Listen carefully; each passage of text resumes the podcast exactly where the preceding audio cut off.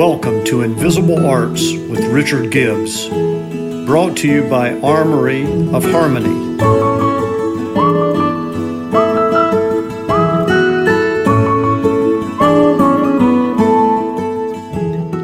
One of my all time favorite quotes from anyone came from Miles Davis. He said, Do not fear mistakes, there are none. I used to have dreams of performing with Miles Davis.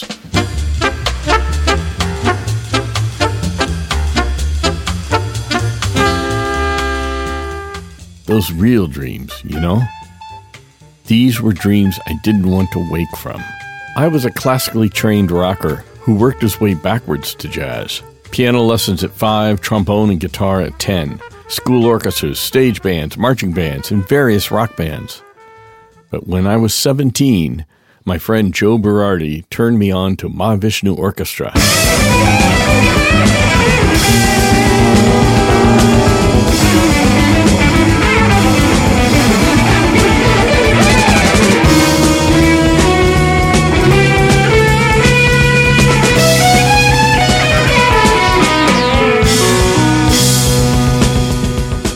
otherworldly virtuosity that had one foot in rock and the other foot on what I can only describe as Martian soil.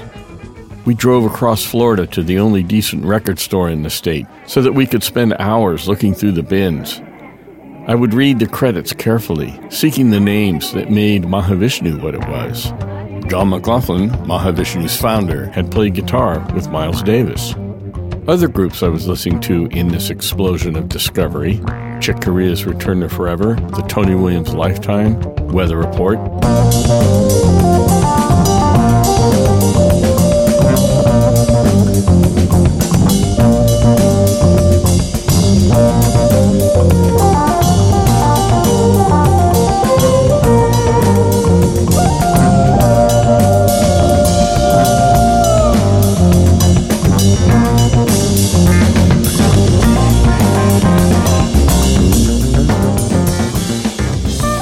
Each of their leaders had been part of Miles Davis's ensembles. Miles was clearly the source, the fountainhead of all that was becoming holy to me. My band teacher steered me to enroll at Berklee College of Music in Boston. Miles had become a mythical figure, someone not real. He wasn't just a god, he was a being who created gods. He was Zeus, Odin, Vishnu. He never came near my hometown of Daytona Beach, but he did perform at Paul's Mall in Boston. You best believe I was there, along with Joe, who had also enrolled at Berklee, and every other acolyte who could squeeze into the place. Miles was heavy in his deepest, darkest funk rock phase. His band produced a roiling, churning bed of hellfire. Miles never once addressed the unwashed masses hanging on his every note. He played with his back to us. The only times he would even slightly turn our way was when he needed to empty the spit valve on his trumpet. But somehow that didn't seem contemptuous to me. He was simply in the thrall of the maelstrom he was leading. He was in utter command. We stayed for two sets. I had noticed off to the side of the stage there was a second drum kit poised to be placed on stage. I thought it was odd as there was no opening act. During the first set, they rocked a song called Rated X.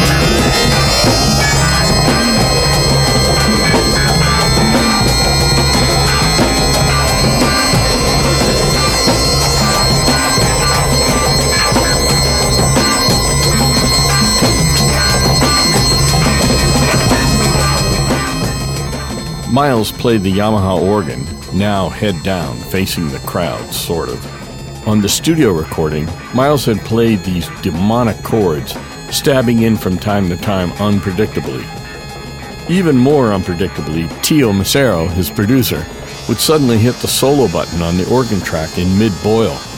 The effect was unnerving and musically jarring. Check it out.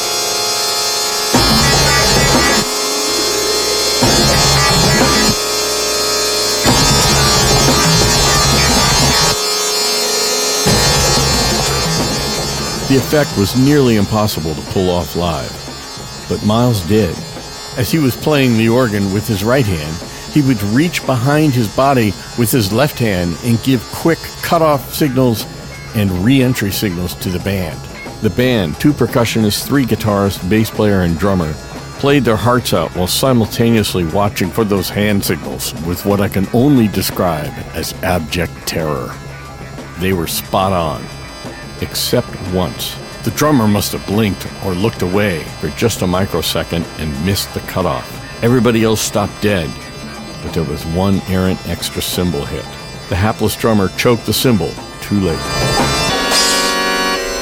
Miles, still holding that chord of oblivion, slowly turned to look at the drummer. Next set, new drummer, playing the other kit. Apparently, there are mistakes you should fear. Our local surfing country doctor in Malibu, Jeff Harris, was also Miles's doctor when he lived out here.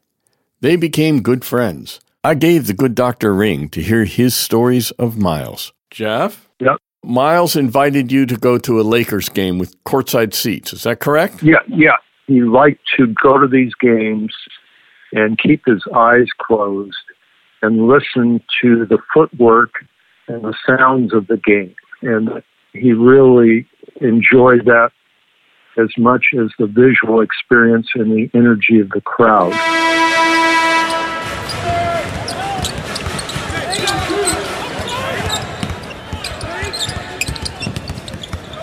And similarly, he would close his eyes during a good portion of the boxing matches and listen to the punches and listen to the footwork of the boxers.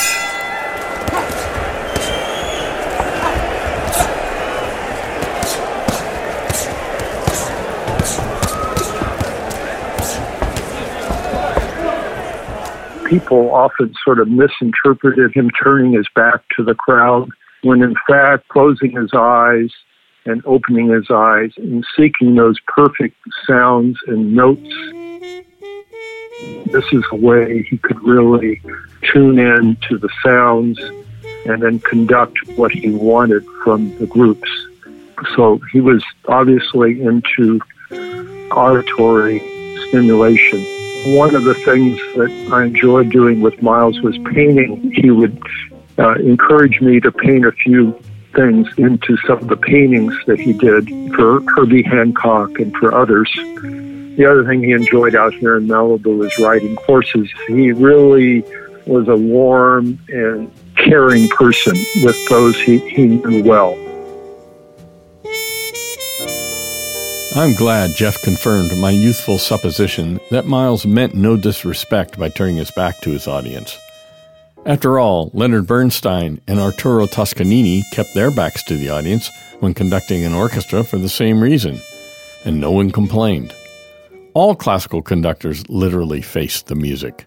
Unfortunately, Miles's attention to musical perfection and supreme confidence were commonly misconstrued as aloofness and even snobbery. My favorite joke about Miles back in the day trades a bit on that misconception. The world's most enthusiastic jazz fan dies and goes to heaven. He is waiting at the pearly gates while St. Pete checks him in. He hears an incredible sound emanating from a cloud inside the gates. It is a jazz band like no other. He exclaims to Pete, Hey, that's Coltrane on tenor. Pete doesn't even look up from his paperwork. Yep, we got him. And Bird, you got Bird on alto? Yep, got him too. The guy rattles off everybody in the band Count Basie on piano, Duke Ellington conducting, Tommy Dorsey, Louis Armstrong. He truly is in heaven. But wait, he says. Who's the old guy with the long beard playing trumpet? He's the only one I don't recognize. Pete turns around to look. Ah, geez, he says.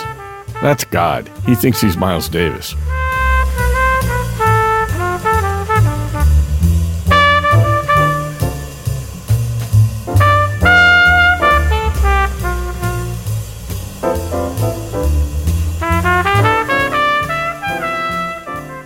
In 2012, I started an informal weekly breakfast with a couple of fellow Malibu based composers. We met and still do every Monday morning for breakfast, come rain or shine. I dubbed us, tongue in cheek, the Composers Breakfast Club. We grew over the years from 3 to 70 80, 90 people noshing together, with featured speakers every time. Recently, we had to move to Zoom meetings because of COVID. One of our guests was the great drummer, Lenny White, speaking to us from New York. Lenny played drums at the very tender age of 19 on one of Miles's most groundbreaking albums, Bitches Brew. When I was 17, I heard a record called Seven Steps to Heaven. And that's a Miles Davis record. And on that record, the drummer was 17 years old when he made the record. That drummer was Tony Williams.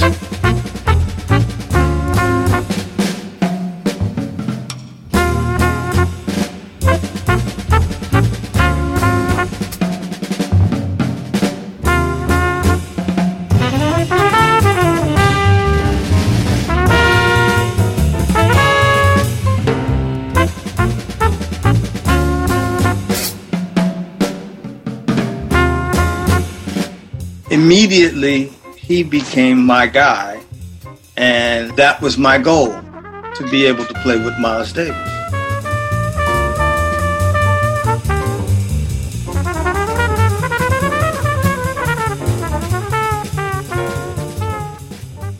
There used to be a practical joke that musicians would play on each other when Miles was still alive. They would call each other in the middle of the night, imitate Miles and say, Hey, Richard, it's Miles. Be at Paul's Mall tomorrow morning, 9 a.m. So I asked Lenny, was it like that? It was even better than that because he called and my mom answered the phone. and uh, check it, no, check it out. This is for real. So my mom answers the phone and I hear my mom saying, "Who is this? Who? You better speak up because if you don't speak up, I'm gonna hang up this phone." so then she hands me the phone. but the fact is, is she didn't know he, she couldn't hear him.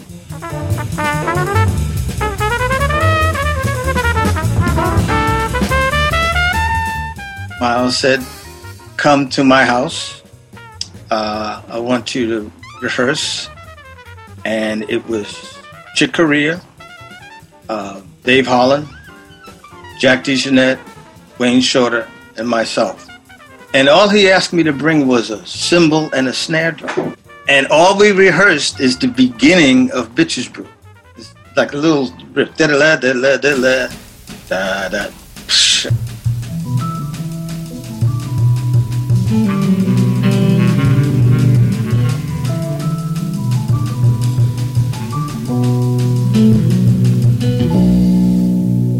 And then he said, be at Columbia Studios tomorrow morning at 10 o'clock.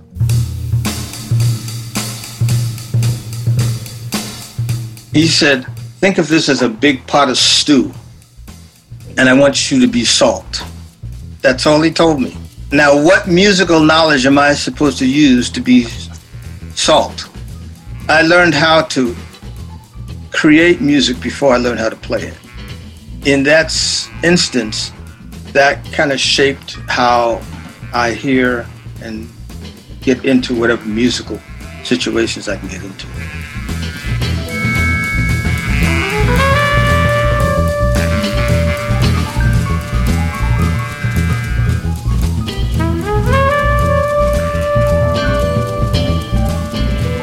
For those of you lucky enough to live in New York, Lenny has been teaching a class at NYU Steinhardt, where he also has an ensemble. The class is called the Miles Davis Aesthetic, and it's all about Bitches Brew.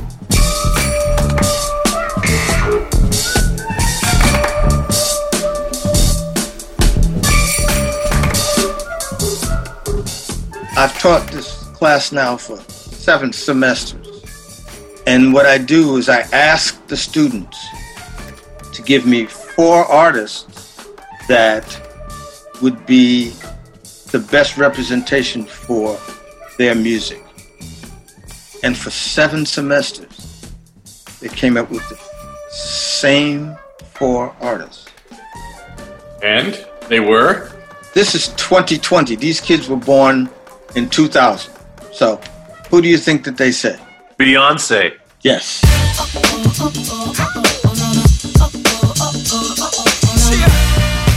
Kanye? Kanye West. Work it, make it, do it. Makes us harder, better, faster, stronger. That, that, that, that, that don't kill me, can only make us stronger. I need you to hurry up now, cause I can't wait much longer. Kendrick Lamar. That's three. Yeah, yeah.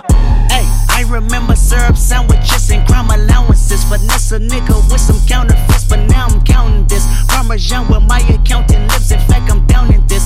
You say with my boo babe tastes like Kool-Aid for the analyst. Gaga. Gaga.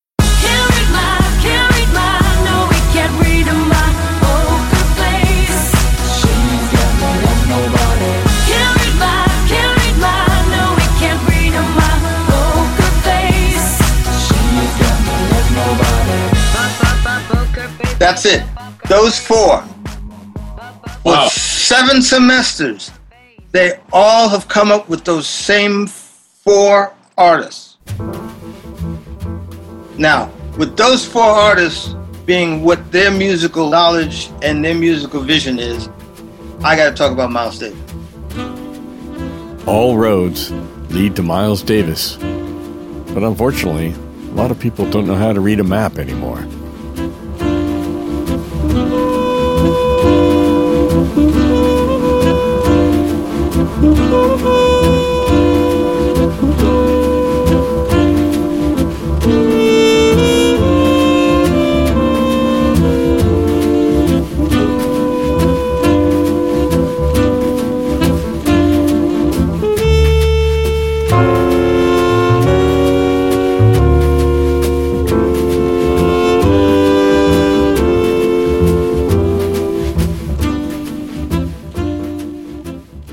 Singer and songwriter for the band Mr. Mister of Broken Wings fame, Richard Page, lives across the gully from me. I had the great honor of producing his solo album, Peculiar Life, in the Woodshed. He told me one day of his singular experience meeting Miles. But first, for context, a little bit of Broken Wings. Take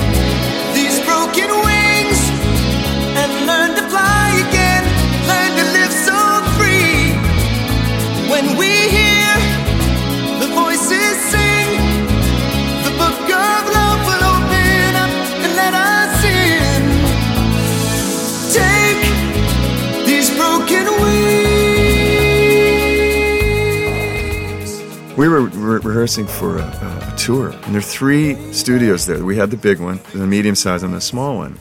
And we heard through the wall, dum dum dum, dum dum dum dum. And we thought, well, somebody over there knows we're here, and it's somebody we know, right? Someone messing with you. yeah, somebody just playing with us. So Steve and I go out and we walk over to the door, and Steve opens the door and looks in, and he shuts it quickly. And he says, "Oh my God!" And I go, "What? Who is it?" He goes, "It's Miles." I said, "Miles who?" I literally, said, Miles Davis. I go, "Come on!" And I opened the door. And there's Miles and his band playing our song. And Miles has got his back, he's in the corner.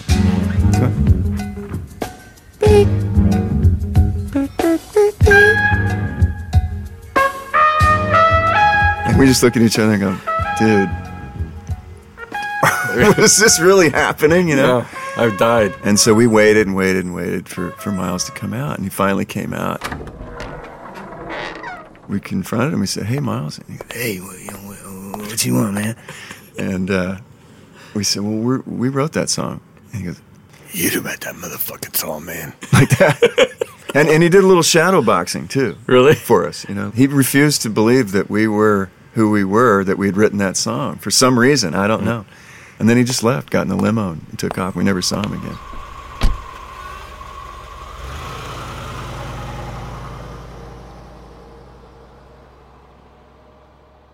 There is one chord that encapsulates all things Miles Davis for me. As a film composer, my job is to manipulate emotions with music. A chord and the surrounding tonality can radically change the vibe of a scene.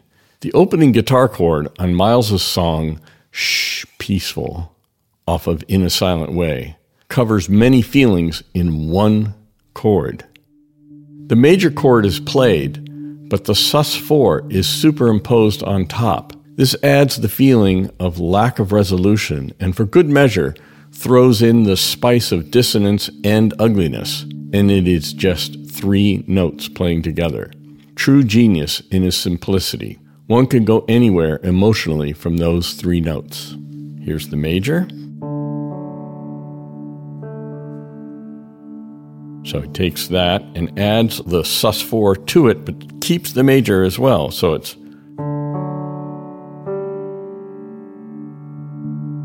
which is also, for good measure, throwing in that that dissonant chord, but in this context, it doesn't feel ugly.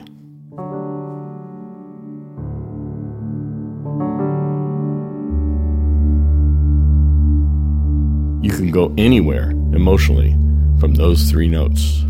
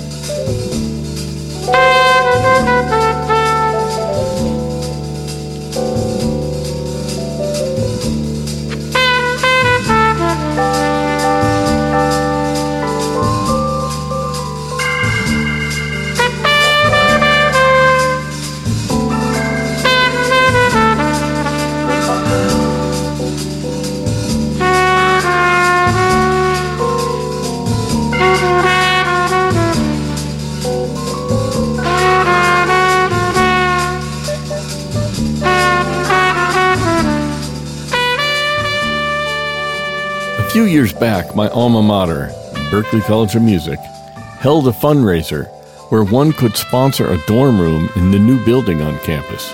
The idea was the sponsor got to name the room after his or her favorite artist with a brushed steel plaque permanently affixed next to the door along the lines of the Jerry Garcia Room, with thanks to Chris and Aaron Swayze.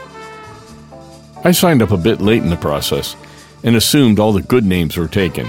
I tried anyway. Weather report? Taken. Mahavishnu Orchestra? Long gone. Allman Brothers? Nope. I kept going lower on my list of preferences. I knew the king god of jazz himself was out of the question. Berklee College of Music, after all, started out life as a jazz school. I didn't even ask. I was becoming discouraged and was about to hang up when I just laughingly blurted out, Well, I know Miles Davis had to be the first room name. The guy on the other end of the phone started scanning the list. Nope. You want that? Hell yes. So now, room 1518 in the Berklee dorm has a stainless steel plaque that says Miles Davis Room. With thanks, Richard Gibbs, 77. That'll do. That's the closest I will ever come to having a credit next to Miles Davis, and I'm way good with that.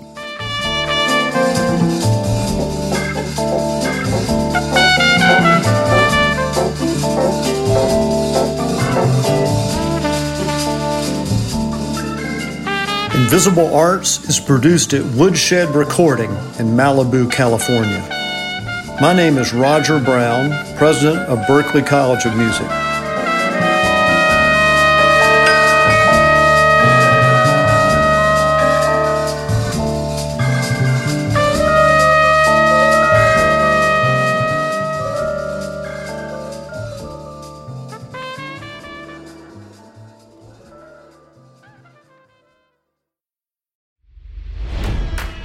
It's NFL draft season, and that means it's time to start thinking about fantasy football. FantasyPoints.com features industry leading experts and prognosticators using proprietary hand charted data to help you score more fantasy points. FantasyPoints.com is the place to go for whatever kind of fantasy football you play. Whether you play fantasy football, daily fantasy sports, or do a little bit of everything, Fantasy Points has the meticulously researched content to guide you to victory. And why wait for the fall? Fantasy Points also covers the new spring football league, the UFL. Join the guru, John Hansen, Scott Barrett, Joe Dolan, and other massive names in the fantasy football universe with an exclusive offer. Use code Pantheon for 15% off any fantasy points package, including the all in package, with access to every article, tool, and data nugget that Fantasy Points has to offer. That's fantasypoints.com and code Pantheon for 15% off at Fantasy Points. Fantasypoints.com, code Pantheon. Score more fantasy points.